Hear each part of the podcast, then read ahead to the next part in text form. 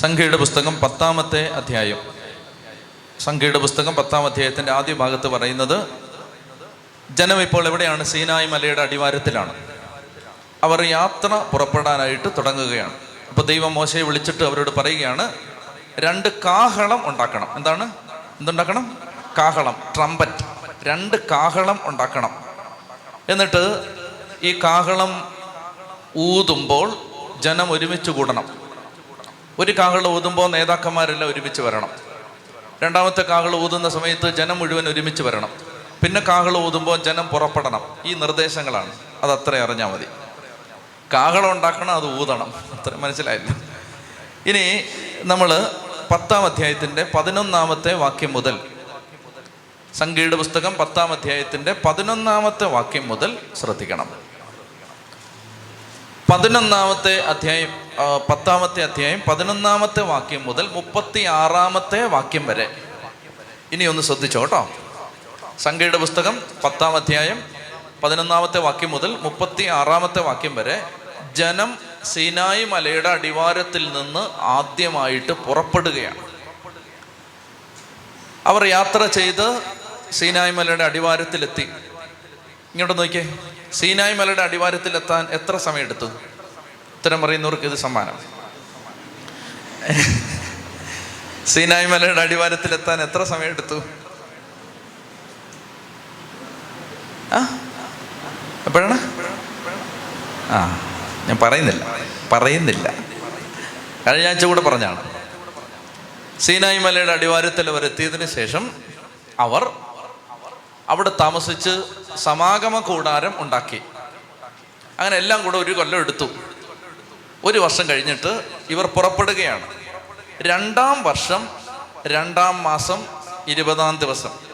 ഇങ്ങോട്ട് നോക്കിയേ, ഇങ്ങോട്ട് നോക്കിയേ, ഇപ്പോഴേ എഴുതൊന്നും വേണ്ട, ഇങ്ങോട്ട് നോക്ക്. രണ്ടാം വർഷം രണ്ടാം മാസം ഇരുപതാം ദിവസം. രണ്ടാം വർഷം എന്ന് പറയുമ്പോൾ സീനാ ഈജിപ്തിൽ നിന്ന് പുറപ്പെട്ട് രണ്ട് വർഷമായെന്ന് വിചാരിക്കരുത്. രണ്ടാം വർഷം എന്ന് പറഞ്ഞാൽ ഒരു വർഷം കഴിഞ്ഞു. രണ്ടാമത്തെ വർഷം തുടങ്ങി. ഒരു വർഷം കഴിഞ്ഞു, ജനുവരി ഫെബ്രുവരി മനസ്സിലാൻ വേണ്ടി. രണ്ടാമത്തെ മാസമായി. ഒരു വർഷവും രണ്ട് മാസവും ഇരുപത് ദിവസവും.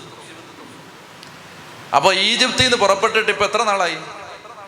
ഒരു കൊല്ലം രണ്ട് മാസം ഏ അല്ല സോറി ഒരു കൊല്ലം ഒരു മാസം ഇരുപത് ദിവസം. ഒരു കൊല്ലം ഒരു മാസം ഇരുപത് ദിവസം. അപ്പോൾ രണ്ടാം വർഷം രണ്ടാം മാസം ഇരുപതാം ദിവസം എന്ന് പറഞ്ഞാൽ മനസ്സിലായോ? പുറപ്പെട്ടിട്ട് ഒരു കൊല്ലം കഴിഞ്ഞു, ഒരു മാസം കഴിഞ്ഞു, ഇരുപത് ദിവസവും കഴിഞ്ഞു. അപ്പോൾ അവിടുന്ന് യാത്ര തിരിക്കുകയാണ്. ഇങ്ങനെ യാത്ര തിരിച്ച് അവർ പാരാൻ മരുഭൂമിയിലെത്തി. പാരാൻ മരുഭൂമിയിൽ അവരെത്തിച്ചേരുകയാണ്. പന്ത്രണ്ടാമത്തെ അധ്യായം പതിനാറാമത്തെ വാക്യം വായിച്ചേ. സംഖ്യ പന്ത്രണ്ട് പതിനാറ് വായിക്കേ. അതിനുശേഷം അവർ ഹസേറോത്തിൽ നിന്ന് പുറപ്പെട്ട് പാരാൻ മരുഭൂമിയിൽ പാളയമടിച്ചു. അപ്പോൾ ഒന്നുകൂടെ ശ്രദ്ധിക്കണേ, പ്രധാനപ്പെട്ട കാര്യമാണ്. പത്താം അധ്യായം പതിനൊന്നാം വാക്യത്തിൽ പുറപ്പെട്ടു. പുറപ്പെട്ടിട്ട് ഇപ്പോൾ ഈജിപ്തിൽ നിന്ന് പുറപ്പെട്ടിട്ട് എത്ര നാളായി? ഒരു കൊല്ലം ഒരു മാസം ഇരുപത് ദിവസം. അപ്പോൾ രണ്ടാം വർഷം രണ്ടാം മാസം ഇരുപതാം ദിവസം പുറപ്പെട്ടു. പുറപ്പെട്ട് പന്ത്രണ്ടാം അധ്യായം പതിനാറാം വാക്യത്തിൽ അവർ എവിടെത്തി? പാരാൻ മരുഭൂമിയിലെത്തി. എത്ര നാൾ കഴിഞ്ഞെന്നറിയാമോ? ഈ പത്ത് പതിനൊന്ന് പന്ത്രണ്ട് അധ്യായങ്ങൾ കഴിയുമ്പോൾ എത്ര നാൾ കഴിഞ്ഞെന്നറിയാമോ? എത്ര ദിവസം കഴിഞ്ഞെന്നറിയാമോ? പതിനൊന്ന് ദിവസം. ഇത് ശ്രദ്ധിക്കണേ, ഇല്ലെങ്കിൽ മുന്നോട്ട് പോകാൻ പറ്റില്ല. ഇത് മനസ്സിലാക്കിയില്ലേ മുന്നോട്ട് പോകാൻ പറ്റില്ല. വളരെ നന്നായിട്ട് ശ്രദ്ധിച്ചിരിക്കുക. പതിനൊന്ന് ദിവസം എടുത്ത് അവർ പാരാൻ മരുഭൂമിയിലെത്തി. എവിടെത്തി? പാരാ പാരാൻ പാരാൻ മരുഭൂമിയിലെത്തി. അതാണ് കാദേശ് മരുഭൂമിയിലെത്തി. കാദേശ് ബർണയ എന്നൊരു പേര് ഞാൻ നേരത്തെ പറഞ്ഞിരുന്നു. എല്ലാം മറന്നു പോയിട്ടുണ്ടാവും. എല്ലാത്തിനും ഭയങ്കര മെമ്മറി ആയതുകൊണ്ട് മറന്നു പോയിട്ടുണ്ടാവും. ഓർക്കുന്നുണ്ടോ? കാദേശ് ബർണയ. അതിൻ്റെ പ്രത്യേകത എന്താണ്? ഇനിയിപ്പോൾ രണ്ട് ദിവസമോടെ അങ്ങോട്ട് ഒന്ന് ആഞ്ഞ് നടന്നാൽ എവിടെത്തും? എവിടെത്തും? കാനാൻ ദേശത്തെത്തും. ഇപ്പൊ എത്ര ദിവസമായി? പതിനൊന്ന് ദിവസം സീനായ് മരുഭൂമിയുടെ അടിവാരത്തിൽ നിന്ന് പുറപ്പെട്ട് പതിനൊന്ന് ദിവസത്തെ യാത്ര ചെയ്ത് പാരാൻ മരുഭൂമിയിൽ അല്ലെങ്കിൽ കാദേശ് ബർണയായിൽ എത്തി. ഇനി ഒന്ന് ആഞ്ഞ് ചാടിയാൽ എവിടെ കയറും? കാനാൻ ദേശത്ത് കയറും. അപ്പോൾ ആ യാത്ര ആരംഭിക്കുകയാണ് പത്താം അധ്യായം പതിനൊന്നാം വാക്യത്തിൽ. ഒന്ന് ലൊക്കേറ്റ് ചെയ്തു മനസ്സിലാക്കാൻ വേണ്ടി പറയുന്നേ ഉള്ളൂ. അങ്ങനെ അവർ പുറപ്പെട്ട് അവർ കാദേശ് ബർണയ വരെ എത്തുന്നു. പതിനൊന്ന് ദിവസത്തെ യാത്ര. ഇനി പതിനൊന്നാമത്തെ അധ്യായം മുതൽ നമ്മൾ വളരെ സീരിയസ് ആയിട്ട് ഓരോ ഭാഗം ഭാഗം ഭാഗം പറഞ്ഞു പോകുന്ന വളരെ സംഖ്യയുടെ പുസ്തകത്തിൽ ഇനി നമുക്ക് കുറേ അധികം ശ്രദ്ധിക്കാനുള്ള മേഖലകൾ നമ്മൾ അത് വ്യാഖ്യാനിക്കാൻ പോവാണ്. സത്യം പറഞ്ഞാൽ നമ്മുടെ ജീവചരിത്രമാണ് ഈ പുസ്തകം. ദൈവിക പദ്ധതിയിലേക്ക് എത്തുന്നതിന് മനുഷ്യർക്ക് കാലതാമസം വരുന്നത് എന്തുകൊണ്ടാണ് എന്ന് ഇനി one two three four five six സംഖ്യാപുസ്തകം നമ്മളെ പഠിപ്പിക്കാൻ പോവാണ്. എന്തുകൊണ്ടാണ് ഇവരുടെ യാത്ര ദീർഘിച്ചത്? എന്തുകൊണ്ടാണ് കാനാൻ ദേശത്തേക്കൊന്ന് ആഞ്ഞ് ചാടിയാൽ കാനാൻ ദേശത്ത് കയറുന്ന ആ വാതിക്കൽ എത്തിയിട്ട് കാനാൻ ദേശത്ത് കയറാൻ പറ്റാതെ മുപ്പത്തെട്ട് കൊല്ലം ഈ ജനം അലഞ്ഞു നടന്നത് എന്തിന്? എന്താണ് ഇവർക്ക് പറ്റിയത്? എന്തായിരുന്നു ഇവരുടെ പാകപ്പിഴ, ഇവരുടെ പരാജയം? ഇവർ തോറ്റുപോയത് എവിടാണ്? One two three four five six seven eight ഇങ്ങനെ കിടക്കുകയാണ്. ഇനി നിങ്ങൾക്കൊരു ഉത്സാഹമൊന്നുമില്ല, ഉണ്ടോ? ഏ ഉണ്ടോ? അപ്പോൾ അതുകൊണ്ട് നന്നായിട്ട് ശ്രദ്ധിച്ചിരിക്കുക. ഈ പതിനൊന്നാം അധ്യായം മുതൽ ജനത്തിൻ്റെ പരാജയം ആരംഭിക്കുകയാണ്. ആ പരാജയത്തിലേക്ക് കയറുന്നതിന് മുമ്പ് നല്ല ഒരു പ്രാർത്ഥന പറഞ്ഞുതരാം. ഒരു സൂപ്പർ പ്രാർത്ഥന വേണോ? ഏ വേണോ? ആ എന്നാ പത്താം അധ്യായത്തിൻ്റെ മുപ്പത്തഞ്ചാം വാക്യം വായിച്ചേ. പത്താം അധ്യായത്തിൻ്റെ മുപ്പത്തി അഞ്ചാം വാക്യം.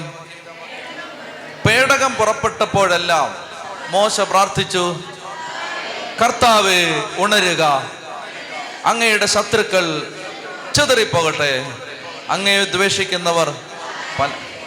അതായത് ഡെലിവറൻസിൻ്റെ ഗിഫ്റ്റ് വേണോ? വേണോ? അതായത് പിശാച് പുറത്താക്കുന്ന ആ വേണോ? ആവശ്യമുണ്ടോ? അതിന് പറ്റിയ ഒരു വചനം എടുക്കുക. അറുപത്തി എട്ടാം സങ്കീർത്തനം എടുക്കുക. അറുപത്തി എട്ടാം സങ്കീർത്തനം ആ വായിച്ച ഒന്നാമത്തെ വാക്യം. അതിൻ്റെ തലക്കെട്ട് എന്താണ് പി ഒ സി ബൈബിളിൽ? ദൈവത്തിൻ്റെ എന്താണ് എന്താണ് എന്താണ് ചൈത്രത്ര ഏ ജൈത്രയാത്ര. ദൈവത്തിൻ്റെ ജൈത്രയാത്ര. വായിക്കേ. ദൈവം ഉണർ ഇങ്ങനെ വായിക്കരുത്, ഉറക്കെ വായിക്കേ, ശക്തിയോടെ വായിക്കേ. ദൈവം ഉണർന്നെഴുന്നേൽക്കട്ടെ, അവിടുത്തെ ശത്രുക്കൾ ചിതറിപ്പോകട്ടെ, അവിടുത്തെ ദ്വേഷിക്കുന്നവർ അവിടുത്തെ മുൻപിൽ നിന്ന് ഓടിപ്പോകട്ടെ, കാറ്റിൽ പുകയെന്ന പോലെ അഗ്നിയിൽ അവരെ തുരത്തണമേ, അഗ്നിയിൽ മെഴുകുരുകുന്നത് പോലെ ദുഷ്ടർ ദൈവസന്നിധിയിൽ നശിച്ചു പോകട്ടെ. ഇതൊരു ഡെലിവറൻസിൻ്റെ വളരെ ശക്തമായ വിമോചനത്തിൻ്റെ വചനമാണ്. അതുകൊണ്ട് വീട്ടിലിരുന്ന് ഇതങ്ങോട്ട് ഉറക്കെ പറയണം. പറയേണ്ട എങ്ങനെയാണെന്ന് ഞാൻ പറഞ്ഞുതരാം. ദൈവം ഉണർന്നെഴുന്നേൽക്കട്ടെ,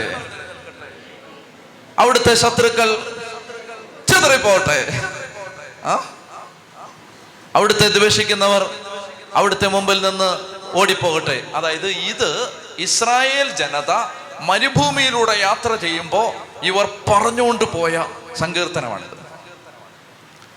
പേടകം എടുത്തുകൊണ്ട് പുരോഹിതന്മാർ സഞ്ചരിക്കുമ്പോഴെല്ലാം മോശ ഇപ്രകാരം ഉച്ചത്തിൽ പ്രാർത്ഥിക്കും. പേടകം പുറപ്പെട്ടപ്പോഴെല്ലാം മോശ പ്രാർത്ഥിച്ചു, കർത്താവേ ഉണരുക, അങ്ങയുടെ ശത്രുക്കൾ ചിതറിപ്പോകട്ടെ, അങ്ങയെ ദ്വേഷിക്കുന്നവർ പലായനം ചെയ്യട്ടെ. അപ്പൊ ഈ പ്രാർത്ഥന ഒന്ന് ചൊല്ലിയാലോ?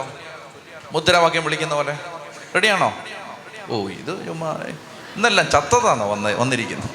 ചത്ത സാധനങ്ങളെല്ലാം കൂടെ, മരിച്ചതെല്ലാം കൂടെ അടക്കാനാരും ഇല്ലാതെ ഇറങ്ങി അടക്കമാണ്. അല്ലല്ലേ? അല്ലേ? ഏ അല്ല, ചത്തവരെല്ലാം കൂടെ എഴുന്നേറ്റ് വന്നാന്ന് തോന്നുന്നു. അല്ലല്ലേ? അന്നാ ഉറക്കെ പറഞ്ഞു. അവിടെ വെടിത്തിൻ്റെ പോലെ പറയണം. നിങ്ങൾ മടുത്താൽ ഞാൻ മടുത്തു പോയി. അവിടെ ഉറക്കെ പറയണം. പറഞ്ഞോ.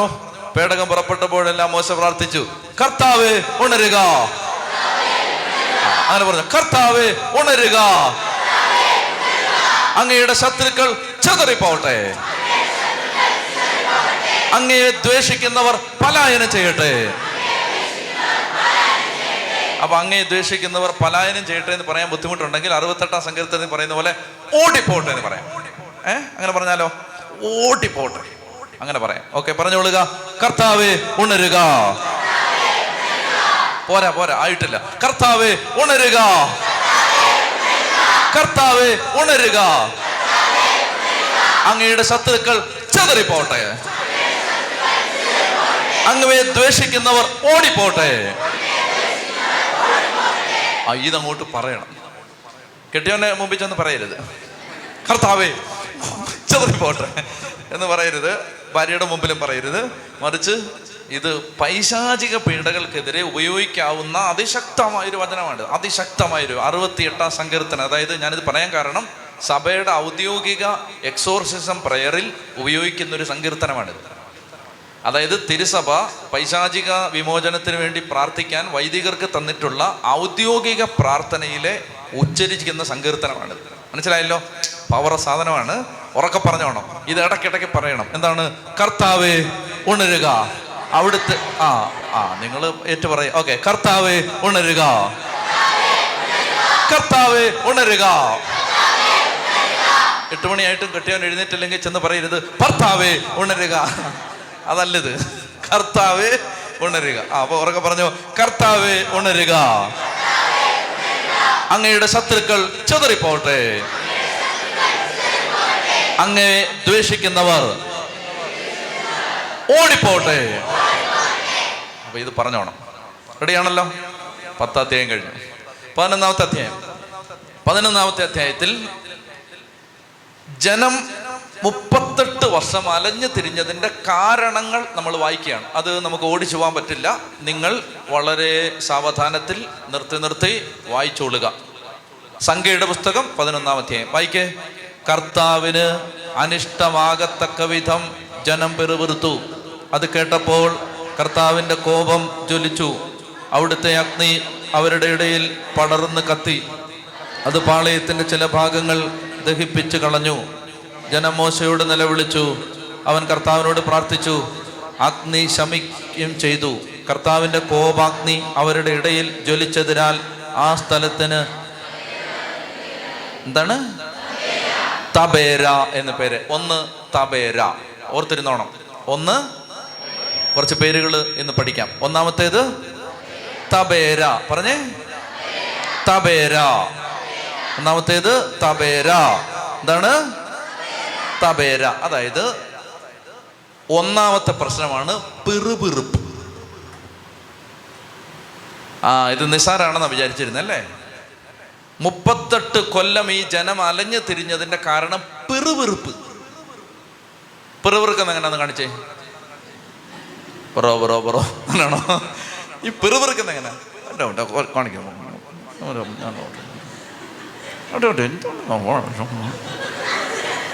അവൻ്റെ ഇരിപ്പ് കണ്ടില്ലേ? അവൻ്റെ തള്ളയുടെ നോട്ടം കണ്ടില്ലേ? എന്താണ് ഇതാണ് ഇതാണ് പിറുപിറുപ്പ്. മനസ്സിലായില്ലേ? പിറുപിറുപ്പ് ചേച്ചിമാർക്ക് അറിയാമോ? ഇത് അയ്യോ അറിയില്ല. പിറുപിറുപ്പ്, പിറുപിറുത്താൽ എന്ത് വരും എന്നറിയാമോ? തീ വരും. തീ തീ തീ കയറി പാളയത്തിന്റെ പല ഭാഗങ്ങളും കത്തി നശിച്ചു. കേൾക്കുന്നുണ്ടോ? ഇത് പിറുപിറുപ്പെന്ന് പറഞ്ഞാൽ ദൈവം തന്നിരിക്കുന്ന സാഹചര്യങ്ങളോടുള്ള അസംതൃപ്തി, അതിൻ്റെ പേരാണ് പിറുപിറുപ്പ്. ദൈവം അനുവദിച്ചിരിക്കുന്ന സാഹചര്യങ്ങളോടുള്ള അസംതൃപ്തി, അതായത് ഒരു തൃപ്തിയില്ല. എല്ലാം ഒരു കൊന്നെ നോട്ടം പിറുപിറുപ്പ്. ഓ നിങ്ങൾ നിങ്ങൾക്ക് നിങ്ങൾ ചെയ്യാത്തതുകൊണ്ട് അറിയാത്ത പോലെ ഇരിക്കുകയാണ്. പിറുപിറുപ്പിനെ പി എച്ച് ഡി എടുത്ത ടീമാണ് ഉണ്ടാക്കണ കൊണ്ട് നോക്കിയിരിക്കുന്നത്. കേട്ടോണോ? ഇത് മുപ്പത്തെട്ട് കൊല്ലം ഈ ജനം ഏ ഗ്രംബ്ലിങ് ഗ്രംബ്ലിങ് പിറുപിറുപ്പ്. അവരെന്ത് ചെയ്യുന്നറിയാം? ഇനി കുറച്ച് കഴിയുമ്പോൾ നല്ല രസമുള്ള സാധനം വരുന്നുണ്ട്. കർത്താവിന് അനിഷ്ടമാകത്തക്ക വിധം ജനം പിറുപിറുത്തു. പിറുപിറുത്ത് എന്തെന്നറിയാമോ? ഇങ്ങനെ നടന്നു പോവാണ്. നടന്നു പോകുമ്പം ഒരുത്തം പറയാണ്, ഓ നാശം, എന്നാ വെയിലായത്, വെള്ളവും ഇല്ല, കുളിച്ചിട്ട് പത്ത് ദിവസമായി, ആശം പിടിക്കാനൊക്കെ ഇറങ്ങിയും പോയി ഇങ്ങനെ പറഞ്ഞുകൊണ്ട് കിടക്കാണ്. മനസ്സിലായി? ഇങ്ങനെയൊക്കെ ചില ചേട്ടന്മാരുണ്ട്, വീട്ടിൽ ചേച്ചിമാരും ഉണ്ട്, അമ്മച്ചിമാരൊക്കെ ഉണ്ട്. ഇങ്ങനെ ഇരുന്ന് പെറുപെറുത്തോണ്ടിരിക്കും. ഈ പെറുപെറുത്താൽ കേട്ടോണം, ഇത് പെറുപെറുക്കരുത്. പെറുപെറുത്താൽ കർത്താവിൻ്റെ തീ ഇറങ്ങി പാളയത്തിൻ്റെ പല ഭാഗങ്ങളും കത്തി നശിച്ചു. വീടിൻ്റെ പല ഭാഗങ്ങളും കത്തി നശിക്കുന്നതിൻ്റെ കാരണം പെറുപെറുപ്പാണെന്ന് എനിക്കിപ്പോഴിത് മനസ്സിലായി. ഞാൻ ഒന്നരാണ് ചിന്തിച്ചു, ദൈവമേ, പല മേഖലകളിലേക്കും നാശത്തിൻ്റെ തീ കയറുന്നതിൻ്റെ കാരണം പിറുപിറുപ്പാണെന്ന് എന്ന് പറഞ്ഞാൽ പിറുപിറുക്കരുതെന്ന് പിടികിട്ടിയോ? ഇതിന് വ്യാഖ്യാനമൊന്നുമില്ല. പിറുപിറുക്കരുതെന്ന് പിടികിട്ടിയോ? അയ്യോ, പിടികിട്ടിയോ? എന്ത്? ആ, അത്രേ ഉള്ളൂ, പിറുപിറുക്കരുത്. രണ്ടാമത്തേത് വായിച്ചോ. ഇസ്രായേലരുടെ ഇടയിൽ ഉണ്ടായിരുന്ന അന്യവർഗക്കാർ ദുരാഗ്രഹങ്ങൾക്ക് അടിമകളായി. ഇസ്രായേലിലും ആ രണ്ട് സങ്കടം പറച്ചിൽ.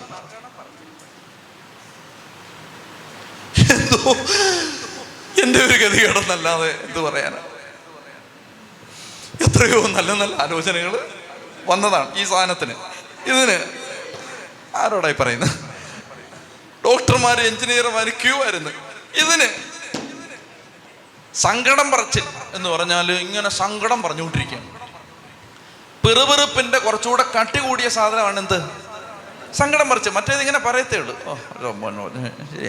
ഇങ്ങനെ പറയാം. മറ്റേന്ന് പറഞ്ഞാൽ അയ്യോ, എൻ്റെ ഒരു അവസ്ഥ കണ്ടില്ലേ. മനസ്സിലായോ? പെറുപെറുപ്പിൻ്റെ ഗ്രേഡ്, പെറുപെറുപ്പ് ഒന്നാം ക്ലാസ്സിലാണെങ്കിൽ സങ്കടം പറച്ചിൽ പത്താം ക്ലാസ്സിലാണ്. പിടിയിട്ടിട്ടുണ്ടോ? അപ്പോൾ അതുകൊണ്ട് ശ്രദ്ധിക്കേണ്ട പ്രിയപ്പെട്ട മക്കളെ, ഒന്നാമത്തേത് പെറുപെറുപ്പ്, രണ്ടാമത്തേത് സങ്കടം പറച്ചിൽ. ആവലാതി പറഞ്ഞുകൊണ്ട് ഇങ്ങനെ ഇരിക്കുകയാണ്. ഓ, ഇത് ഇത് ഇത് എൻ്റെ അവസ്ഥ നോക്കണം, എൻ്റെ ഗതികേട് നോക്കണം, ഞാൻ എൻ്റെ അവസ്ഥ എന്താണ്, ഇങ്ങനെ പറഞ്ഞുകൊണ്ടിരിക്കുകയാണ്. ആവലാതി, സങ്കടം പറച്ചിൽ. വായിക്കേ. ഇസ്രായേലരുടെ ഇടയിലുണ്ടായിരുന്ന അന്യവർഗക്കാർ ദുരാഗ്രഹങ്ങൾക്ക് അടിമകളായി. ഇസ്രായേലരും സങ്കടം പറച്ചിൽ തുടർന്നു. എന്താണ് സങ്കടം? ആരാണ് ഞങ്ങൾക്ക് ഭക്ഷിക്കാൻ മാംസം തരിക? ഈജിപ്തിൽ വെറുതെ കിട്ടിയിരുന്ന മത്സ്യം, വെള്ളരിക്ക, മത്തങ്ങ, സവോള, സവോള ആ ചുവന്നുള്ളി, വെള്ളുള്ളി, മണ്ണുണ്ണി. അതില്ല, ഓ മണ്ണുണ്ണില്ല. ഒന്നോട് വായിച്ചേ, ഒന്നോട് വായിച്ചേ. ഇസ്രായേലിന് സങ്കടം പറിച്ചു തുടർന്ന്. ആരാണ് ഞങ്ങൾക്ക് ഭക്ഷിക്കാൻ മാംസം തരിക? ഈജിപ്തിൽ വെറുതെ കിട്ടിയിരുന്ന മത്സ്യം, വെള്ളരിക്ക, മത്തങ്ങ, സവോള, ചുവന്നുള്ളി, വെള്ളുള്ളി, ഇവയൊക്കെ ഞങ്ങൾ ഓർക്കുന്നു. ഇവിടെ ഞങ്ങളുടെ പ്രാണം പോകുന്നു. ഈ മന്നയല്ലാതെ, ഓ നന്ദി കേട്ടവനെ, ഈ മന്നയല്ലാതെ. നിങ്ങളൊന്ന് ആലോചിച്ച് നോക്ക്. ഇന്ന് വരെ ഇവൻ ജന്മത്ത് കണ്ടിട്ടില്ലാത്തൊരപ്പം മേളിൽ നിറക്കി കൊടുത്താണ്. അതിനെന്തിൻ്റെ സ്വാദാണ്? തേനിൻ്റെ സ്വാദ് അല്ലേ? തേനിൻ്റെ സ്വാദ്. ഭയങ്കര ഒരു ഭയങ്കര അപ്പം.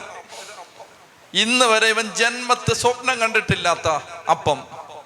പ്രഭാഷകന്റെ പുസ്തകത്തിനെ കുറിച്ച് പറയുന്നത് ദൈവദൂതന്മാരുടെ അപ്പം. സങ്കീർത്തനത്തിനെ കുറിച്ച് പറയുന്നത് സ്വർഗീയ അപ്പം, മന്ന.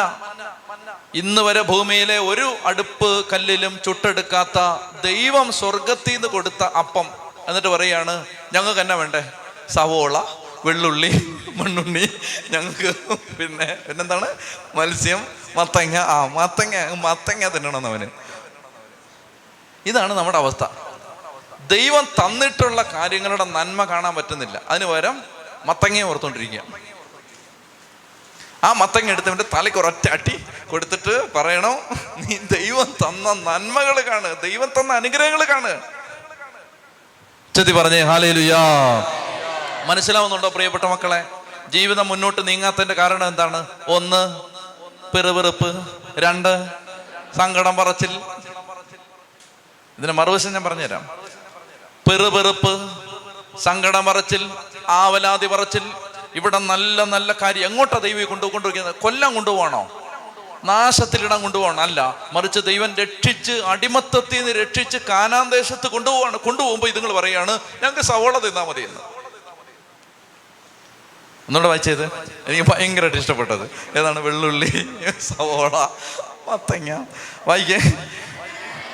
ഇസ്രായേലരുടെ ഇടയിലുണ്ടായിരുന്ന അന്യവർഗക്കാർ ദുരാഗ്രഹങ്ങൾ കടിമകളായി. ഇസ്രായേലരും സങ്കടം പറച്ചിൽ തുടർന്നു. ആരാണ് ഞങ്ങൾക്ക് ഭക്ഷിക്കാൻ മാംസം തരിക? ഈജിപ്തിൽ വെറുതെ കിട്ടിയിരുന്ന മത്സ്യം, വെള്ളരിക്ക, മത്തങ്ങ, സവോള, ചുവന്നുള്ളി, വെള്ളുള്ളി ഇവയൊക്കെ ഞങ്ങൾ ഓർക്കുന്നു അല്ലേ. അതാണ് ഞാനിങ്ങനെ എൻ്റെ പഴയ കാലം ഓർക്കുകയാണ്. സവോള തിന്ന ആ കാലം ഓർക്കുന്നു. ഇവിടെ ഞങ്ങളുടെ പ്രാണം പോവാണ്. ഈ മന്ന അല്ലാതെ മറ്റൊന്നും ഞങ്ങൾക്ക് കാണാനില്ല. വായിക്കേ, മന്നായിക്ക് കൊത്തമ്പാലരിയുടെ ആകൃതിയും എന്തിൻ്റെ ഗുൽഗുലു. അതെന്താണ് ഗുൽഗുലു? ഏ ഗുൽഗുലു എന്താണ്? ഏ ആ എന്തായാലും ഗുൽഗുലുവിൻ്റെ ആകൃതിയായിരുന്നു ഗുൽഗുലു. ഏ എന്താ അത്? അങ്ങാടി മരുന്നാണ് അല്ലേ ഗുൽഗുലു? ആ ഗുൽഗുലു പിള്ളേർക്ക് പേരിടാൻ കൊള്ളാം, ഗുൽഗുലു. വായിക്ക്, മന്നായിക്ക് കൊത്തമ്പാലരിയുടെ ആകൃതിയും ഗുൽഗുലുവിൻ്റെ നിറവുമായിരുന്നു. ജനം ചുറ്റി നടന്ന് അത് ശേഖരിച്ച് തിരികല്ലിലോ ഉരലിലോ ഇട്ട് പൊടിച്ച് കലത്തിൽ വേവിച്ച് അപ്പം ഉണ്ടാക്കി പോന്നു. എണ്ണ ചേർത്ത് ചുട്ട അപ്പത്തിൻ്റേതുപോലെ ആയിരുന്നു അതിൻ്റെ രുചി. രാത്രി പാളയത്തിന് മേൽ മഞ്ഞ് പെയ്യുമ്പോൾ മന്നായും പൊഴിയും. ഇസ്രായേൽ കുടുംബങ്ങൾ ഓരോന്നും സ്വന്തം കൂടാരവാതുക്കലിരുന്ന് വിലപിക്കുന്നത് മോശ കേട്ടു. കർത്താവിൻ്റെ കോപം ആളിക്കത്തി മോശയ്ക്ക് നീരസം ജനിച്ചു. ഇങ്ങോട്ട് നോക്കി, അതായത് ഓരോരുത്തരും വീടിൻ്റെ വാതുക്കൽ ഇരുന്നിട്ട് വെളുത്തുള്ളി, പിന്നെ സഹോള ഇങ്ങനെ കരഞ്ഞുകൊണ്ടിരിക്കുക. നിങ്ങൾ ആലോചിച്ച് നോക്കൂ, എന്തോ ഒരു ഗതികെട്ട മനുഷ്യർ ഇത് അല്ലേ അവര്. ആ നമ്മളിത് ഇതുപോലെ ഇതിനൊക്കെ അപ്പുറമാണ് നമ്മൾ. ദൈവം തന്ന നന്മകൾ കാണാൻ പറ്റാതെ, ദൈവം തന്ന അനുഗ്രഹങ്ങൾ കാണാൻ പറ്റാതെ ഇല്ലാത്ത കാര്യങ്ങൾ ഓർത്ത് ഇങ്ങനെ വാവിട്ട് കരഞ്ഞുകൊണ്ടിരിക്കുകയാണ്. അതില്ല, ഇതില്ല. എൻ്റെ പ്രിയപ്പെട്ടവരെ, ദൈവം തന്ന നന്മകളൊക്കെ ഒന്ന് ഓർക്ക്, അനുഗ്രഹങ്ങൾ ഓർക്ക്, കൃപയോർക്ക്, സൗഖ്യം ഓർക്ക്, കഴിഞ്ഞ കാലങ്ങളിൽ ദൈവം അങ്ങനെ വഴി നടത്തിയെന്ന് ഓർക്ക്. അതിനെല്ലാം ഓർത്ത് നന്ദി പറ. നിങ്ങളുടെ ജീവിതത്തിൻ്റെ തടസ്സങ്ങൾ മാറാൻ ഒരു വഴി പറഞ്ഞു തരട്ടെ, പറഞ്ഞു തരട്ടെ. തടസ്സം മാറാൻ ഒരു ഇരുന്നൂറ് പേജിൻ്റെ നോട്ട്ബുക്ക് വാങ്ങിക്കുക. തടസ്സം മാറാൻ ഏ ഇരുന്നൂറ് പേജിൻ്റെ നോട്ട്ബുക്ക് വാങ്ങിച്ചിട്ട് ഒരു പത്ത് വർഷത്തെ ജീവിതം തിരിഞ്ഞു നോക്കുക. പത്ത് വർഷത്തെ ജീവിതം. എന്നിട്ട് ദൈവം തന്ന അനുഗ്രഹങ്ങൾ one two three four five hundred two hundred five hundred nine hundred thousand ten thousand എഴുതി വെക്കുക. ഓരോ പേരെഴുതിയാൽ മതി. One two three four four എന്നിട്ട് സമയം കിട്ടുമ്പോൾ ഇതിലെ ഓരോന്നെടുക്കുക. എൻ്റെ കർത്താവേ നന്ദി, എൻ്റെ കർത്താവേ നന്ദി, എൻ്റെ കർത്താവേ നന്ദി. തടസ്സം മാറും, തടസ്സം മാറും. നമ്മുടെ പരാജയം എന്തെന്നറിയാമോ? നമുക്ക് ദൈവം എന്തെല്ലാം തന്നിട്ടുണ്ടെന്ന് നമ്മൾ ഒരിക്കലും ഓർക്കുന്നില്ല. നമ്മൾ ഈ കിട്ടാത്തത് മാത്രം ഇങ്ങനെ നോക്കിക്കൊണ്ടിരിക്കുകയാണ്. ദൈവം തന്ന നന്മകൾ, അനുഗ്രഹങ്ങൾ ഓർക്കണം. ഇത് ദൈവസന്നിധിയിൽ എത്രമാത്രം മാരകമായ തിന്മയാണെന്ന് നിങ്ങളിത് അറിയണം. ഈ പിറുവെറുപ്പ്, ഈ സങ്കടം പറച്ചിൽ, ഈ ആവലാതിയും കർത്താവിനോട് പറയാം. അല്ലാതെ ഇരുന്ന് വീട്ടിലിരുന്ന് കൂടാരവാതുക്കലിരുന്ന് എല്ലാം ഇങ്ങനെ കരഞ്ഞുകൊണ്ടിരിക്കുകയാണ്. ഈ മോശയുടെ അവസ്ഥയാണ് ഭീകരം.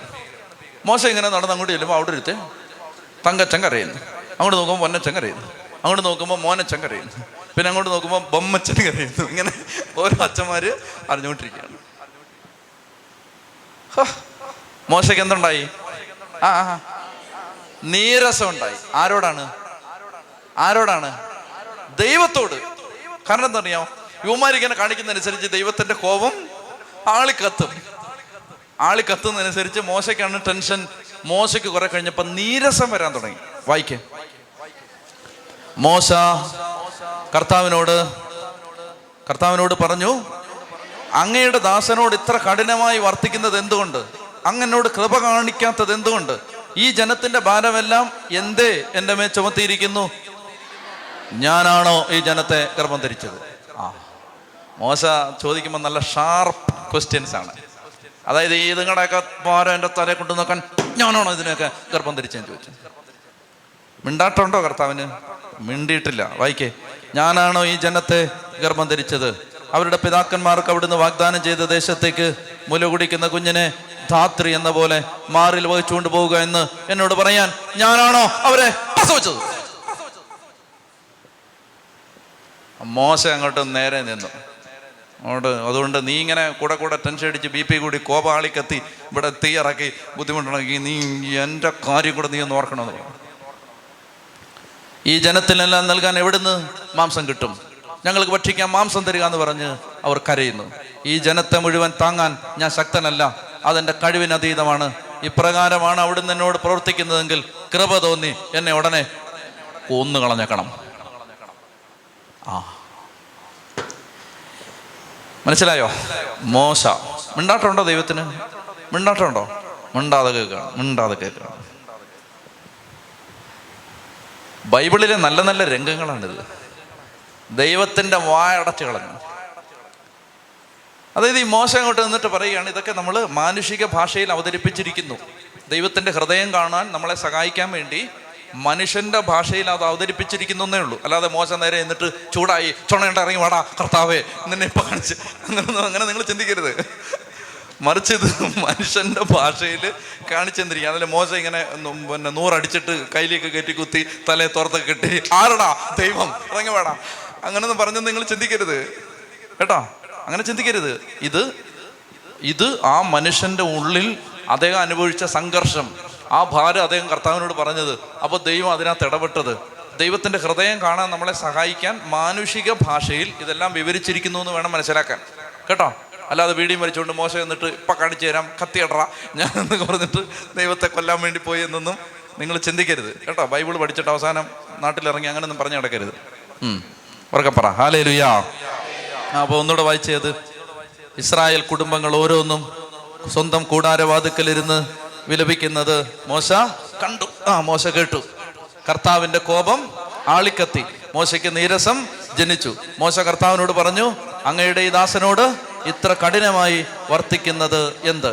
ഈ അങ്ങനോട് കൃപ കാണിക്കാത്തത് എന്തുകൊണ്ട്? ഈ ജനത്തിൻ്റെ ഭാരമെല്ലാം അങ്ങൻ്റെ മേൽ ചുമത്തിയിരിക്കുകയാണോ? ഞാനാണോ ഈ ജനത്തെ കർമ്മം തിരിച്ചത്? അവരുടെ പിതാക്കന്മാർക്ക് അവിടുന്ന് വാഗ്ദാനം ചെയ്ത ദേശത്തേക്ക് മുല കുടിക്കുന്ന കുഞ്ഞിനെ അമ്മ എന്ന പോലെ മാറിൽ വഹിച്ചുകൊണ്ട് പോവുക എന്ന് എന്നോട് പറയാൻ ഞാനാണോ അവരെ പ്രസവിച്ചത്? ഈ ജനത്തിനെല്ലാം നൽകാൻ എവിടുന്ന് മാംസം കിട്ടും? ഞങ്ങൾക്ക് ഭക്ഷിക്കാൻ മാംസം തരിക എന്ന് പറഞ്ഞ് അവർ കരയുകയാണ്. ഈ ജനത്തെ മുഴുവൻ താങ്ങാൻ ഞാൻ ശക്തനല്ല, അതെൻ്റെ കഴിവിന് അതീതമാണ്. ഇപ്രകാരമാണ് അവിടുന്ന് എന്നോട് വർത്തിക്കുന്നതെങ്കിൽ കൃപ തോന്നി എന്നെ ഉടനെ കൊന്നുകളയണം. ഈ കഷ്ടത എനിക്ക് കാണാൻ വയ്യ.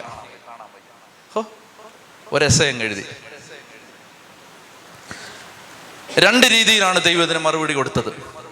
ഒന്ന്, ദൈവം പറഞ്ഞു, എനിക്ക് മനസ്സിലായി നിന്റെ ഭാരം വളരെ കൂടുതലാണ്, അതുകൊണ്ടൊരു കാര്യം ചെയ്യേ. വായിക്കേ, കർത്താവ് മോശയോട് അരുളി ചെയ്തു, ജനത്തിലെ ശ്രേഷ്ഠന്മാരിലും പ്രമാണികളിലും നിന്ന് എഴുപത് പേരെ വിളിച്ചു കൂട്ടുക, അവരെ സമാഗമ കൂടാരത്തിങ്കൽ കൊണ്ടുവരിക. അവർ അവിടെ നിന്നോടൊപ്പം നിൽക്കട്ടെ. ഞാൻ ഇറങ്ങി വന്ന് നിന്നോട് സംസാരിക്കും. നിന്റെ മേലുള്ള ചൈതന്യത്തിൽ നിന്ന് ഒരു ഭാഗം അവരിലേക്ക് ഞാൻ പകരും. ജനത്തിന്റെ ചുമതല നിന്നോടൊപ്പം അവരും വഹിക്കും, നീ ഒറ്റയ്ക്ക് വഹിക്കേണ്ട. ഒന്ന് മനസ്സിലായോ? മോശ കിടന്നിട്ട് ടെൻഷൻ അടിച്ചിട്ട് എന്നെ മുട്ട് കൊന്നുകളെ ഞാൻ പറഞ്ഞു, എനിക്ക് നീ ഇങ്ങനെ പറഞ്ഞപ്പോ കർത്താവ് പറഞ്ഞു സൈലൻസ്. ഒരു തീരുമാനം ഉണ്ടാക്കി തരാം, എഴുപത് ചേട്ടന്മാരെയും വിളിക്കാൻ പറഞ്ഞു. സമാഗമ കൂടാരത്തിന്റെ വാതിൽക്കലേക്ക് മോശ എഴുപത് ചേട്ടന്മാരെ വിളിച്ചു. മോശ മോശയുടെ മേൽ കർത്താവ് കൊടുത്ത അഭിഷേകത്തിൻ്റെ ഒരു അംശം, ചൈതന്യത്തിൻ്റെ ഒരു ഭാഗം ഈ എഴുപത് പേരുടെ മേൽ കർത്താവ് പകർന്നു കൊടുത്തു. അപ്പോൾ ജനത്തിൻ്റെ ഭാരം വഹിക്കാൻ അവർക്ക് ഒരു അഭിഷേകം കിട്ടി. ഇതിനെക്കുറിച്ച് മുമ്പ് നമ്മൾ വായിച്ചിട്ടുണ്ട്, നമുക്കറിയാവുന്നതാണ്. അപ്പോൾ പതിനൊന്നാം അധ്യായത്തിൽ പതിനാറ് മുതലുള്ള വാക്യങ്ങളിൽ എഴുപത് നേതാക്കന്മാരുടെ മേൽ അഭിഷേകം പകരപ്പെടുകയാണ്. ഇനി രണ്ടാമതായിട്ട് ഈ ജനം എന്തിനു വേണ്ടിയാണ് കരഞ്ഞുകൊണ്ടിരുന്നത്? എന്തിനു വേണ്ടിയിട്ടാണ്? നമ്മൾ ബൈബിളിൽ കാണുന്ന ഒരു പ്രത്യേകത, ആഹാരത്തിന് വേണ്ടി ജനം കരഞ്ഞപ്പോൾ ദൈവം അവർക്കത് കൊടുക്കും. അത് ഇതിൽ വഴക്കൊക്കെ പറഞ്ഞാലും കൊടുക്കും. പിന്നെ തിന്നുകൊണ്ടിരിക്കുമ്പോൾ ചിലപ്പോൾ ഇടി വെട്ടി രണ്ടെണ്ണം മരിച്ചു പോകുന്നു.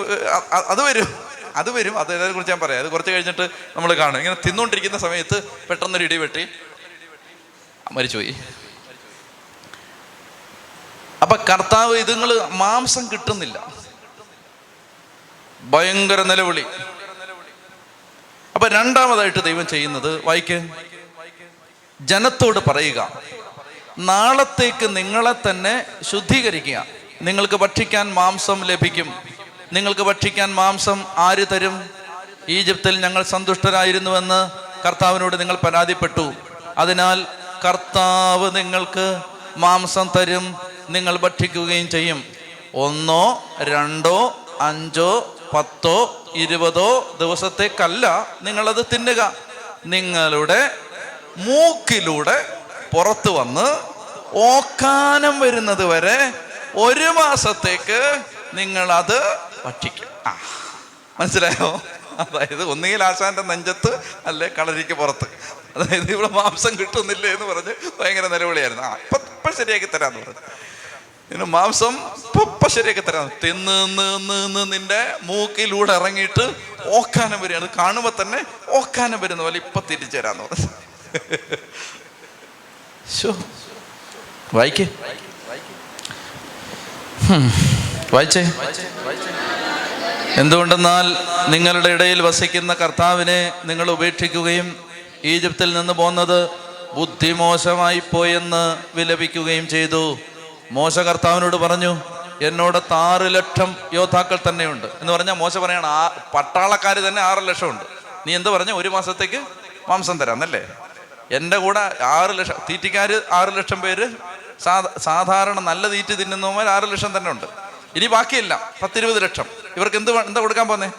വൈകിട്ട് ബീഫ് വലത്ത് ചെയ്ത് കൊടുക്കാമെന്ന് കർത്താവ് പറഞ്ഞിരിക്കുകയാണ്.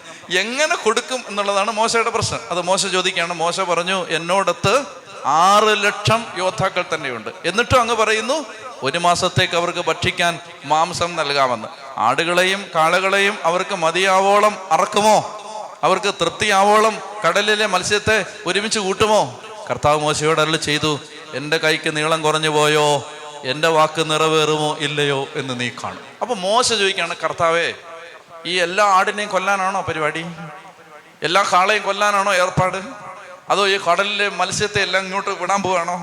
ഈ ഇത് എങ്ങനെയാണ് ഇത് സംഭവിക്കുക? ഒരു മാസത്തേക്ക് ആറ് ലക്ഷം പട്ടാളക്കാർ തന്നെയുണ്ട്, ഒരു മാസത്തേക്കുള്ള മാംസം എങ്ങനെ കിട്ടും? കർത്താവ് പറയാണ്, എൻ്റെ കൈക്ക് നീളം കുറഞ്ഞു പോയോ? എൻ്റെ വാക്ക് നിറവേറുമോ ഇല്ലയോ എന്ന് നീ കാണും. വായിക്കോറൊക്കെ. മോശ പുറത്തു ചെന്ന് കർത്താവിൻ്റെ വാക്കുകൾ ജനത്തെ അറിയിച്ചു. അവരുടെ നേതാക്കളിൽ നിന്ന് എഴുപത് പേരെ ഒരുമിച്ച് കൂട്ടി കൂടാരത്തിന് ചുറ്റും നിർത്തി. കർത്താവ് മേഘത്തിൽ ഇറങ്ങി വന്ന് അവനോട് സംസാരിച്ചു. അവിടുന്ന് മോശയുടെ മേലുണ്ടായിരുന്ന ചൈതന്യത്തിൽ ഒരു ഭാഗം എഴുപത് നേതാക്കന്മാരുടെ മേൽ പകർന്നു. അപ്പോൾ അവർ പ്രവചിച്ചു. പിന്നീട് അവർ പ്രവചിച്ചിട്ടില്ല. എൽദാദ്, മെദാദ് എന്നീ രണ്ടുപേർ പാളയത്തിനുള്ളിൽ തന്നെ കഴിഞ്ഞു. അവർക്കും ചൈതന്യം ലഭിച്ചു. അവർ പട്ടികയിൽ ഉൾപ്പെട്ടിരുന്നെങ്കിലും കൂടാരത്തിൻ്റെ സമീപത്തേക്ക് പോയിരുന്നില്ല. അവർ പാളയത്തിനുള്ളിൽ വെച്ച് തന്നെ, അതായത് ഇങ്ങോട്ട് നോക്കിയേ, എഴുപത് പേരെ തെരഞ്ഞെടുത്തു. എന്നിട്ട് അതിലെ അറുപത്തി എട്ടെണ്ണം ഇങ്ങ് വന്നു. രണ്ടെണ്ണം ഇവിടെ ധ്യാനത്തിനൊക്കെ താമസിച്ച് വരുന്നവരില്ലേ, അതുപോലെ ആയിരുന്നു രണ്ടെണ്ണം. പതുക്കെ വരികയാണ്, ആടി തൂങ്ങി വന്നപ്പോഴത്തേന് ലേറ്റായി പോയി. അപ്പോൾ അത് നിങ്ങൾ താമസിച്ചാണ് എഴുന്നേറ്റ്. അങ്ങനെയുള്ളവരെ കണ്ടിട്ടില്ലേ? ഏഴ് മണിക്ക് പോകാമെന്ന് പറഞ്ഞ് എട്ടരയ്ക്ക് വരുന്നവരെ കണ്ടിട്ടില്ലേ? അതായത് താമസിച്ചാണ് എഴുന്നേറ്റത്. അങ്ങനെ താമസിച്ച് എഴുന്നേറ്റിട്ട് അവർ കൂടാരത്തിൽ തന്നെ ഇങ്ങനെ റെഡി അക്ഷേപമൊക്കെ ചെയ്ത് നിൽക്കുന്നേ ഉള്ളൂ. ഇങ്ങോട്ട് പോകണം, പള്ളിയിലവിടെ പ്രാർത്ഥന തുടങ്ങി. അറുപത്തെട്ട് പേരുടെ മേൽ ചൈതന്യം ഇറങ്ങി വന്നു. അവർ പ്രവചിച്ചു. അപ്പോൾ ഈ ഷേവ് ചെയ്തുകൊണ്ടിരുന്നവൻ വീട്ടിലിരുന്ന് പ്രവചിക്കാൻ തുടങ്ങി. ആരൊക്കെയാണത്? എൽദാദും മെദാദും. അവർ അവർ ഈ പാളയ പാളയം എന്ന് പറഞ്ഞാൽ അവരുടെ കൂടാരം. അവരുടെ കൂടാരത്തിൽ നിന്ന് പുറത്തിറങ്ങി സമാഗമ കൂടാരത്തിലേക്ക് വരണം. ഇവിടെ വെച്ചാണ് അഭിഷേകം കിട്ടുന്നത്. അങ്ങനെ അഭിഷേകം കിട്ടാൻ വേണ്ടി അറുപത്തെട്ടെണ്ണം ഇവിടെ വന്ന് എല്ലാവരും കൂടി ഇങ്ങനെ പ്രാർത്ഥിച്ച് കർത്താവ് ആ ചൈതന്യം പകർന്നപ്പോൾ രണ്ടെണ്ണം വരാൻ ലേറ്റായി. അവർ കൂടാരത്തിൽ തന്നെ നിൽക്കുന്നേ ഉള്ളൂ, ഇങ്ങോട്ട് വന്നിട്ടില്ല. അപ്പോൾ അവരെല്ലാം റെഡി ആയിക്കൊണ്ടിരിക്കുന്ന സമയത്ത് അവിടെ അവരുടെ മേലും ഈ അഭിഷേകം അങ്ങ് വന്നു. മനസ്സിലാവുന്നുണ്ടോ? മനസ്സിലാവുന്നുണ്ടോ? അതായത് പള്ളി നിൽക്കുമ്പോൾ മാത്രമല്ല, വീട്ടിൽ നിന്ന് ഷേവ് ചെയ്യുമ്പോഴും ഇത് കിട്ടാം, ഇത് കിട്ടാം. ഓക്കെ. ആ അപ്പോൾ വായിച്ചേ. എൽദാദും മെദാദും എൽദാദ് മെദാദ് എന്നീ രണ്ടുപേർ പാളയത്തിനുള്ളിൽ തന്നെ കഴിഞ്ഞു. അവർക്കും ചൈതന്യം ലഭിച്ചു. അവർ പട്ടികയിൽ ഉൾപ്പെട്ടിരുന്നെങ്കിലും കൂടാരത്തിൻ്റെ സമീപത്തേക്ക് പോയിരുന്നില്ല. അവർ പാളയത്തിനുള്ളിൽ വെച്ച് തന്നെ പ്രവചിച്ചു. ഇനി ശ്രദ്ധിക്കുക. അന്നേരമാണ് ഒരു കുശുംബൻ ഒരു കുശുംബൻ എൽദാദും മെദാദും പാളയത്തിൽ വെച്ച് പ്രവചിക്കുന്നുവെന്ന് ഒരു യുവാവ് ഓടിച്ചെന്ന് മോശയോട് പറഞ്ഞു. മോശേ, അവന്മാര് പള്ളി കയറാതെ പള്ളിയുടെ മുറ്റത്ത് നിന്ന് പ്രവചിച്ചുകൊണ്ടിരിക്കുക. ഇത് കേട്ട് നൂനിന്റെ മകനും മോശയുടെ തെരഞ്ഞെടുക്കപ്പെട്ട ശുശ്രൂഷകൽ ഒരുവനുമായ ആര്? ജോഷുവ പറഞ്ഞു, പ്രഭോ അവരെ വിലക്കുക. പ്രഭോ അവരെ വിലക്കുക. കാരണം അവന്മാര് സമാഗമ കൂടാരത്തിൽ വരാതെ വീട്ടിൽ നിന്ന് പ്രവചിച്ചുകൊണ്ടിരിക്കുകയാണ്. അവരോട് പറ, നിർത്തടാ നിന്റെ പ്രവചനം എന്ന് പറയുക. മോശ ജോഷുവയോട് പറഞ്ഞു, എന്നെ പ്രതി നീ അസൂയപ്പെടുന്നു. കർത്താവിൻ്റെ ജനം മുഴുവൻ പ്രവാചകന്മാരാവുകയും അവിടുന്ന് തൻ്റെ ആത്മാവിനെ അവർക്ക് നൽകുകയും ചെയ്തിരുന്നെങ്കിലെന്ന്. കണ്ടോ, പരിശുദ്ധാത്മ അഭിഷേകം ഇന്ന് സകല ജനത്തിൻ്റെ മേലും വന്ന് നിറയുന്നതിന് മോശയുടെ ഈ ആഗ്രഹവും പ്രാർത്ഥനയുണ്ട്. മോശ അവിടുന്ന് പറയുകയാണ്, എൻ്റെ ആഗ്രഹം എന്താണെന്നറിയാമോ? ഈ എഴുപത് പേര് മാത്രമല്ല, ഈ ജനം മുഴുവൻ പ്രവാചകരായിരുന്നെങ്കിൽ, എല്ലാവരുടെ മേലും ആത്മാവ് വന്നിരുന്നെങ്കിൽ എന്ന് ഞാൻ ആഗ്രഹിക്കുകയാണ്. എന്തൊരു ഭാഗ്യപ്പെട്ട കാലത്താണ് നമ്മൾ ജീവിക്കുന്നത്. എല്ലാവരുടെ മേലും പരിശുദ്ധാത്മാവ് വന്നിരുന്നെങ്കിൽ എന്ന് ഞാൻ ആഗ്രഹിക്കുകയാണ്. മോശയും ഇസ്രായേലിലെ നേതാക്കന്മാരും പാളയത്തിലേക്ക് മടങ്ങി. ഇനി ശ്രദ്ധിക്കുക, ഇനിയാണ് പ്രശ്നം. പെട്ടെന്ന് കർത്താവ് വായിക്കേ പെട്ടെന്ന് കർത്താവ് ഒരു കാറ്റയച്ചു. ആ കാറ്റ് കടലിൽ നിന്ന് കാടപ്പക്ഷികളെ കൊണ്ടുവന്നു. ഒരു ദിവസത്തെ യാത്രയുടെ ദൂരം വ്യാസാർത്ഥത്തിൽ എന്ന് പറഞ്ഞാൽ, ഒരു ദിവസം ജനം സഞ്ചരിച്ചാൽ എന്തോരം ദൂരം പോകുമോ അത്രയും ദൂരത്ത്, അത്രയും ആ വ്യാസാർത്ഥത്തിൽ എന്ത് സംഭവിച്ചു? കൂടാരത്തിന് ചുറ്റും രണ്ട് മുഴം ഖനത്തിൽ മൂടിക്കിടക്കത്തക്ക വിധം എന്ത് എന്ത് വേണു? കാട, കാടമുട്ട, കാടപ്പക്ഷി. അത് വന്നങ്ങ് നിറഞ്ഞു. വായിക്കേ, ജനമന്ന് പകലും രാത്രിയും പിറ്റേന്നും കാടപ്പക്ഷികളെ ശേഖരിച്ചു. ഏറ്റവും കുറച്ച് ശേഖരിച്ചവന് പോലും പത്ത് ഹോമർ കിട്ടി. അവർ അത് പാളയത്തിന് ചുറ്റും ഉണങ്ങാനിട്ടു. ആ വായിക്കേ, എന്നാൽ ഇറച്ചി ഭക്ഷിച്ചുകൊണ്ടിരിക്കെ തന്നെ കർത്താവിന്റെ കോപം ജനത്തിനെതിരെ ആളിക്കത്തി. ഒരു മഹാമാരി അയച്ച് അവിടുന്ന് അവരെ ശിക്ഷിച്ചു. നിങ്ങൾ ശ്രദ്ധിച്ച്, അതായത് നിങ്ങൾ എന്നാ വിചാരിക്കുന്നത്? ഇത് ഞാൻ ഞാൻ മനസ്സിലാക്കി എങ്ങനെ ഞാൻ പറയാം.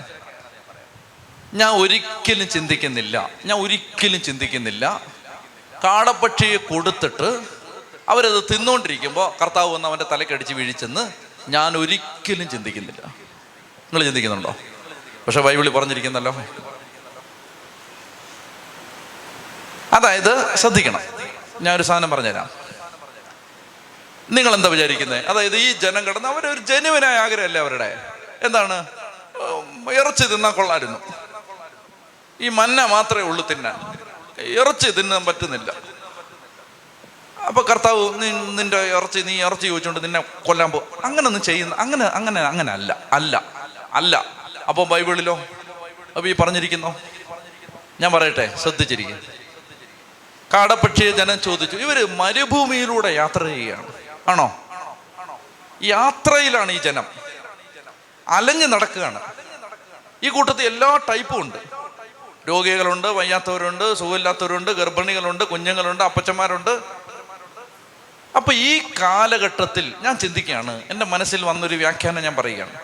ഞാൻ ചിന്തിക്കുകയാണ്, ഇങ്ങനെ അലഞ്ഞു നടക്കുന്ന ഈ ഉഷ്ണച്ചൂടിൽ അലഞ്ഞു നടക്കുമ്പോൾ അവർ ആ കാലഘട്ടത്തിൽ, ആ പ്രത്യേക സമയത്ത്, ഇപ്പൊ അവരെവിടാണോ ആ സമയത്ത് അവർ ഇങ്ങനെ ഇറച്ചി തിന്നുന്നത് അവരുടെ ആരോഗ്യത്തിന് നല്ലതല്ല. ഇതാർക്കറിയാം? കർത്താവിനറിയാം. അതുകൊണ്ട് കർത്താവ് പറഞ്ഞു, മന്ന തിന്നാ മതി. ഇപ്പം അങ്ങ് ചെന്നിട്ട് ഇഷ്ടം പോലെ അളിച്ചു പൊളിച്ച് തിന്നാം. എവിടെ ചെന്നിട്ട്? കാനാൻ ദേശത്ത് ചെന്നിട്ട്. ഇപ്പോൾ യാത്രയിലാണ്, യാത്ര. ഇപ്പം നിങ്ങൾ ആലോചിച്ച് നോക്കും, നമ്മൾ ഫ്ലൈറ്റിൽ പോകുന്ന സമയത്ത് വയറൊന്ന് ഉറച്ച് അടിച്ചും പെരുപ്പിച്ച് പോയാൽ വിവരം അറിയും വേണ്ടി ചെല്ലുന്ന സമയത്ത്. മനസ്സിലായോ? അന്നേരം അതുകൊണ്ട് യാത്രയിൽ നല്ല യാത്ര ചെയ്തിട്ടുള്ള ആളുകൾ ഉപദേശം തരും, ലൈറ്റായിട്ട് കഴിച്ചിട്ട് യാത്രയ്ക്ക് പോകാം. അല്ല ഭയങ്കര കുമ്പ നിറച്ച് അടിച്ച് പെരുക്കിയിട്ട് പോവരുത്. ഫ്ലൈറ്റിലൊക്കെ കയറി ഊപ്പാട് വരും. മനസ്സിലായോ? യാത്രയ്ക്ക് പോകുമ്പോൾ വാരി വലിച്ച് തിന്നരുത്. കേൾക്കുന്നുണ്ടോ? ഏ ഓരോന്ന് രാവിലെ വാരി വലിച്ച് തിന്നിട്ട് പിന്നെ ഇവിടെ വന്നിരുന്ന് ഉറക്കമാണ്. ഇതുപോലും കേൾക്കുന്നില്ല, ഉറങ്ങിക്കൊണ്ടിരിക്കുകയാണ്. അപ്പം ഞാൻ ചിന്തിക്കുന്ന കേട്ടെ ഞാൻ ചിന്തിക്കുന്ന എങ്ങനെയെന്നറിയാമോ? കേൾക്കുന്നുണ്ടോ? അതായത് കർത്താവ് പറയാണ്, നിങ്ങളിപ്പം മാംസമൊന്നും തിന്നണ്ട മക്കളെ, മാംസം തിന്നണ്ട കേട്ടോ.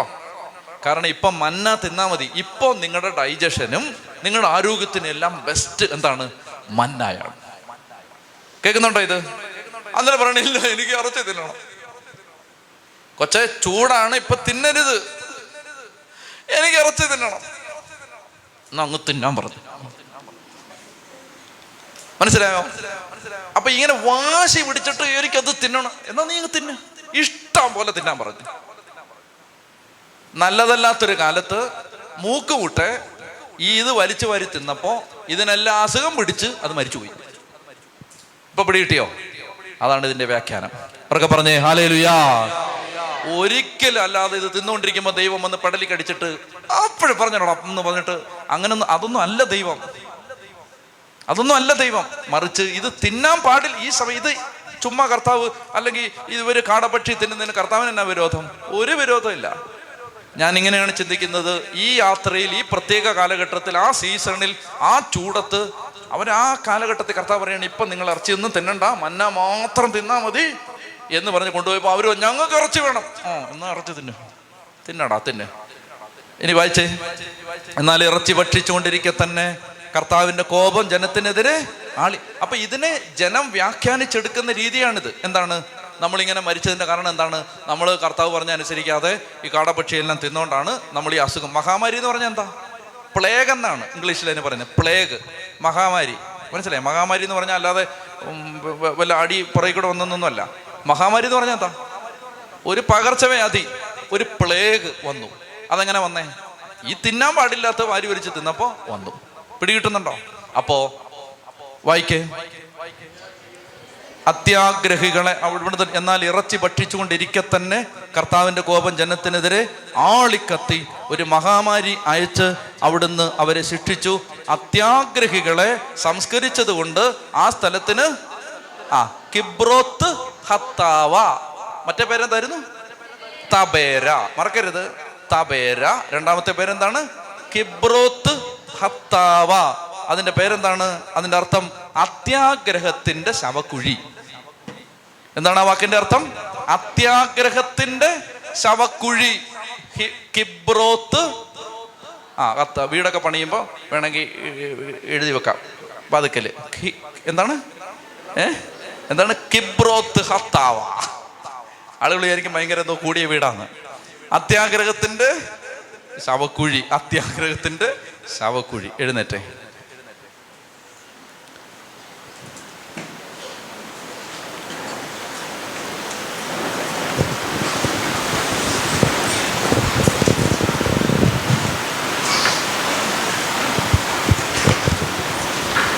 അടുത്ത ആഴ്ചത്തെ ശുശ്രൂഷകളുടെ കാര്യം അച്ഛൻ ഓർമ്മിപ്പിച്ചു. നമുക്ക് ഈ നോമ്പ് കാലത്തിലേക്ക് പ്രവേശിക്കുന്നതിന് തൊട്ട് മുമ്പ് നമ്മുടെ കുടുംബങ്ങളിൽ വലിയ വിടുതലും വിമോചനവും ഒക്കെ പ്രാപിക്കാൻ വേണ്ടി താവ് തന്നൊരു പ്രേരണ അനുസരിച്ച് ഞാൻ നിങ്ങളോട് പറയുകയാണ്, അടുത്ത ആഴ്ചയിൽ നിങ്ങൾ സാധിക്കുന്നിടത്തോളം ആളുകൾ വരണം, മിസ് ചെയ്യാതിരിക്കാൻ ശ്രദ്ധിക്കണം. അടുത്ത ആഴ്ച നമുക്കൊരു പ്രത്യേക പ്രാർത്ഥനാ ശുശ്രൂഷ ഇവിടെ നടത്തപ്പെടും. പ്രഭാതം മുതൽ നമ്മളൊരു വിടുതലിന് വേണ്ടി പ്രാർത്ഥിച്ച് ഒരുങ്ങാൻ പോവാണ്. അടുത്ത ആഴ്ച നല്ല ഒരു വിമോചനം, അതായത് കർത്താവ് സഹായിക്കും. അതിന് പറ്റിയ പ്രാർത്ഥനകൾ, ശുശ്രൂഷകൾ, വചന പ്രഘോഷങ്ങളെല്ലാം അടുത്ത ആഴ്ച നമുക്കിവിടെ കിട്ടും. അപ്പോൾ അതുകൊണ്ട് നിങ്ങളെല്ലാം വളരെ ആത്മാർത്ഥമായി ഈ ദിവസം ശക്തമായി കർത്താവിൻ്റെ കൃപ നമ്മുടെ മേൽ വന്ന് നിറയാൻ ആഗ്രഹിച്ച് പ്രാർത്ഥിക്കണം. ഇപ്പോൾ നമുക്ക് ഈശോയുടെ സന്നിധിയിൽ നമ്മൾ ആരാധന നടത്തുകയാണ്. ഈ കുഞ്ഞുങ്ങൾ, പഠിക്കുന്ന കുട്ടികൾ, യുവതി യുവാക്കന്മാരൊക്കെ ഉണ്ടെങ്കിൽ മുന്നോട്ട് വരിക, മുൻപിൽ വന്ന് ഏറ്റവും മുമ്പിൽ നിൽക്കാനായിട്ട് പ്രത്യേകം ശ്രദ്ധിക്കുക. എല്ലാവരും, പഠിക്കുന്ന കുഞ്ഞുങ്ങളോ യുവതി യുവാക്കന്മാരോ എന്തെങ്കിലും കോഴ്സ് പഠിച്ചുകൊണ്ടിരിക്കുന്നവർ, ജർമ്മൻ പഠിക്കുന്നവരൊക്കെ വാ, ഓടി വാ. അവരെ മുൻഭാഗത്തേക്ക് നിർത്ത്. അവരുള്ള സ്ഥലമുള്ള പോലെ ഈ ഭാഗത്ത് രണ്ട് വശത്തുമായിട്ട് നിൽക്കുക. ഈ ഭാഗത്ത് വന്ന് നിൽക്കുക. കുഞ്ഞുങ്ങളെല്ലാം, പഠിക്കുന്നവർ എല്ലാം വന്ന് നിൽക്കുക, മുന്നോട്ട് വന്ന് നിൽക്കുക. അവർക്ക് സ്ഥലം കൊടുക്കുക. മാതാപിതാക്കളൊക്കെ വേണേൽ കുറച്ച് പുറകോട്ട് ഇറങ്ങി നിന്നോ. അവർക്ക് മുമ്പിൽ കസേരയൊക്കെ കൊടുക്കുക, പുറകോട്ട്